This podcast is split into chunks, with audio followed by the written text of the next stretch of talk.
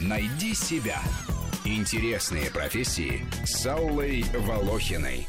Инженер-гидролог – специалист, который изучает воду везде, где она есть. Океаны, моря, реки, озера, водохранилища, болота, почвенные и подземные воды. Не изучает только воду в человеке, которая почти полностью состоит из нее – новорожденный на 90%, взрослый на 70%. Причем интересует гидрологов не химический состав воды, а залегание и движение подземных вод, их роль в геологических процессах, возможности их хозяйственного использования. Гидрологи занимаются проблемами водного транспорта, водной энергетики, созданием искусственных водохранилищ. Отдыхаем, воду пьем, заседаем, воду льем.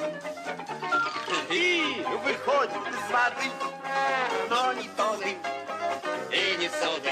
Инженерам-гидрологам нужно иметь хороший математический аппарат. Они производят многочисленные расчеты, изучая половодье и паводки, испарение и температуру воды, осадки, стоки, толщину льда и снега, минерализацию водоемов, изменение берегов и заиление водохранилищ. Гидрологические изыскания требуются и когда, к примеру, необходимо проложить трубопровод с газом через реку, вырыть колодец на участке или открыть скважину. Тем более ни одну гидроэлектростанцию, водозабор, плотину, очистные сооружения и прочие водные объекты без участия гидрологов не планируют, не строят и не эксплуатируют. Работают эти специалисты также совместно с экологами, когда выявляются факты загрязнения водоемов или водоснабжения граждан.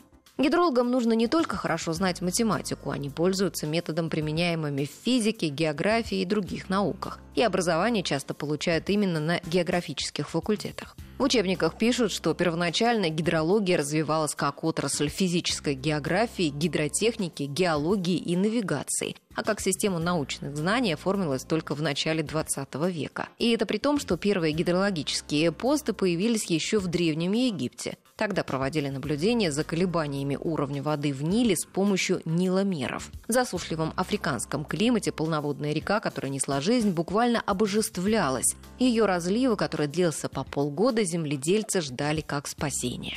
Пьют зебры и слоны. И деревья, и цветы. Даже муха без воды. И не туды, и не суды.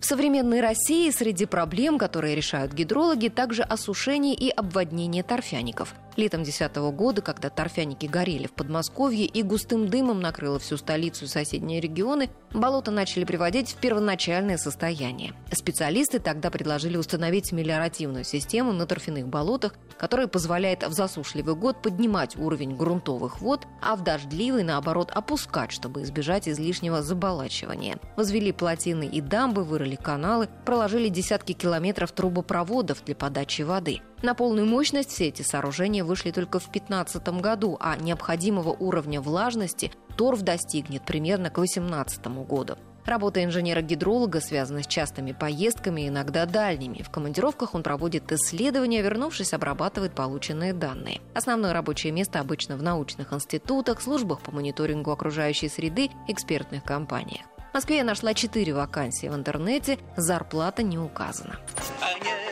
Не побриться, не попить. Не помыть, не поплыть.